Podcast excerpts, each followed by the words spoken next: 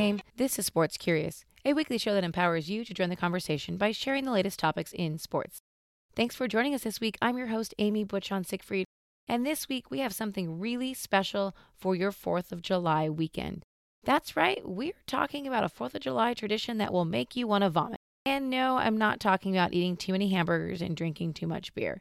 We're talking about the Nathan's famous hot dog eating contest. This Coney Island tradition dates back to way before you and I were born, and for some reason, my family seems to watch it every year, even though it makes us all gag watching it. So, with that, let's get starting about talking about that 4th of July tradition that might make you want to throw up. Just so you know, this could be one of my favorite podcast topics ever.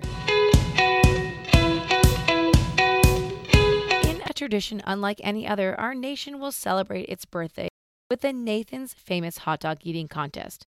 Like our country, the contest roots run deep.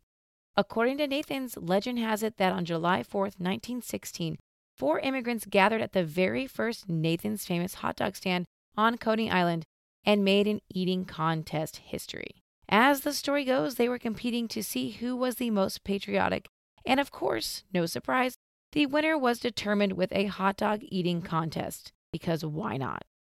Like everything these days, this year's competition will look a little di- bit different. Due to COVID rules, only five competitors will compete this year, and they will compete indoors. Usually, the contest has 15 down dogging competitors, and the competition takes place amidst stifling hum- humidity and a massive crowd right in front of the first Nathan's hot dog stand on the boardwalk in Coney Island.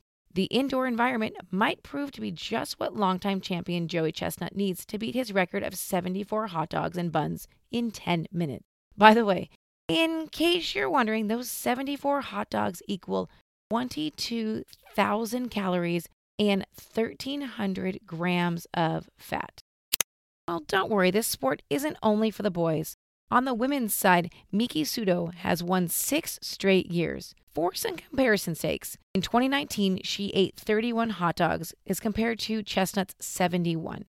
And in case you're wondering, she also holds the records for 8.5 pounds of kimchi eaten in six minutes and 14 pounds of wild rice hot dish in eight minutes.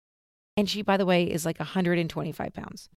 And for the record, Chestnut, Joey Chestnut holds the record for the most hard boiled eggs eaten in 10 minutes at 151.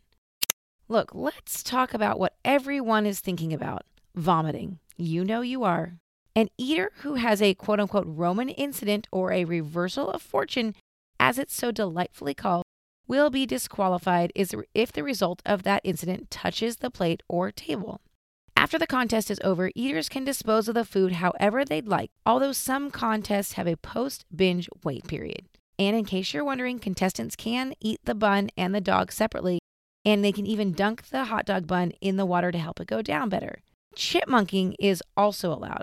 That's when contestants stuff their mouths full of food as time runs out. They have 30 seconds to swallow the amount of food that they have in their mouth at that point. Now, this isn't college. Don't just think that these competitors show up for the food. The winner takes home $10,000. Well, that and a stomachache. And this year's event will honor and raise money for those essential workers who take care of us when we're down and out. If that's not enough, Nathan's Hot Dogs will also donate 100,000 hot dogs to the Food Bank of New York. If you want to catch the hot dog eating contest this year, you can catch it on the 4th of July on ESPN at noon Eastern Time. Trust me, I'll be watching it. Feel free to hit me up on Instagram. We can talk about it. Well, that's it for this week. Thanks so much for joining us. Let me tell you that this post will definitely make you the hit of the barbecue for 4th of July because nobody knows the background and the backstory of all of this. So it'll be a lot of fun to share that information. If you enjoy the free content you receive every week, make sure you head on over to wherever you get your podcast and rate, review, and subscribe. And of course, we'd love it if you would share us with a friend. If you're going to have a little extra free time this 4th of July weekend, make sure to check out our summer book list. It was created for you by you, and it's filled with all kinds of great titles for whatever kind of books you might want to read. You can check that list out at lastnightsgame.com.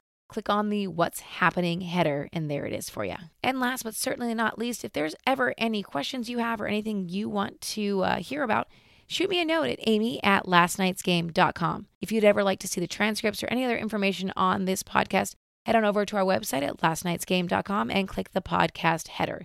There you'll find everything you need about today's episode. With that, we'll see you next week for another episode of Sports Curious.